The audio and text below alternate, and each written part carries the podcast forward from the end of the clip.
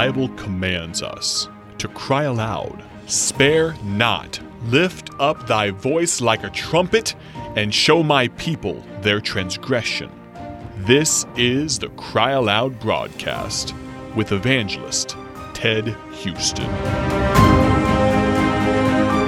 I'm glad you're with us today. It's a wonderful day, and this is evangelist Ted Houston.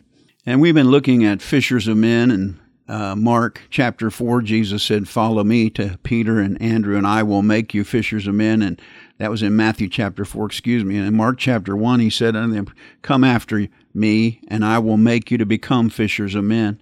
You know, I believe that when you get saved, uh, that God begins to work in your heart about telling others about Jesus Christ. And that's what he's talking about Peter and Andrew. They were fishermen, so they understood when he said, I'll make you fishers of men. They went out and pursued fish. They went out every night and worked hard, throwing over their nets and laboring all night long, every day, except on the, the Sabbath day. They did that uh, to try to reach, uh, to try to get fish. And Jesus said, Now you need to go out and work hard and try to reach men. And uh, Ronald Roland Q. Leavell, years ago did a survey of church members, and 95% of all Christians never led a person to Christ. And I don't know what the statistics are now, but what a shame that we have the good news and we could throw out the lifeline, as the song says, and we could bring somebody in from the devastation of hell, and yet we don't do it. And so I want to encourage you about fishing for men and I've given some things I've learned from fishermen that fish for fish.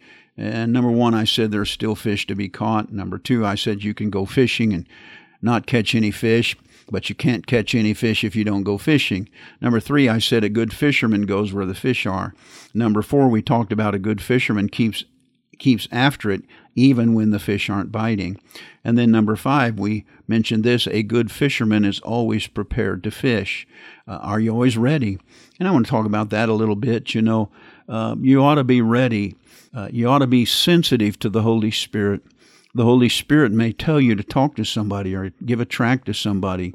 You ought to have listening ears about conversations. You ought to look for opportunities to talk to people, and, and we'll talk about that a little bit more. But are you prepared? Are you really looking for the opportunity to fish? We need to be looking for those opportunities. Then I want to say to you, number six, a good fisherman uses good bait.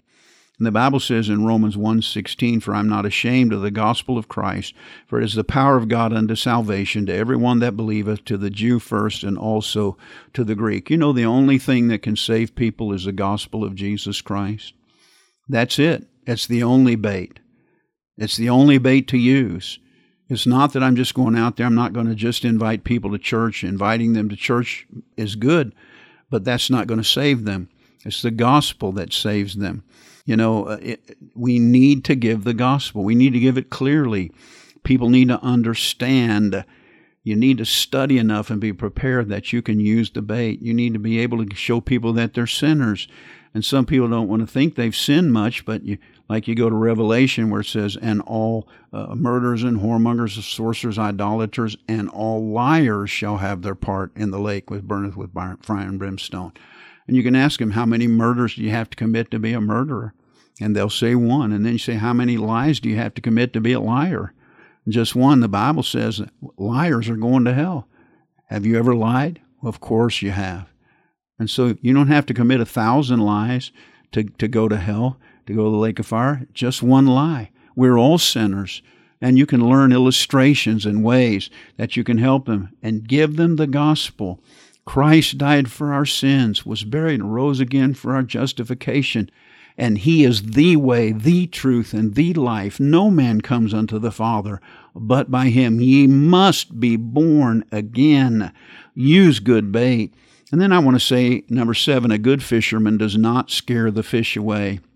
Paul says to young Timothy in 2 Timothy 2:24 through 26, "And the servant of the Lord must not strive, but be gentle unto all men, apt to teach, patient, in meekness instructing those that oppose themselves, if God peradventure will give them repentance to the acknowledging of the truth, and that they may recover themselves out of the snare of the devil who are taken captive by him at his will. You know, we need to be we need to not strive and we need to be gentle and kind with people if we want to see them saved. We'll continue tomorrow. God bless you. Thank you for listening to the Cry Aloud broadcast with evangelist Ted Houston, produced by Bible Tracts Incorporated of Bloomington, Illinois. Visit BibleTractsinc.org for more information.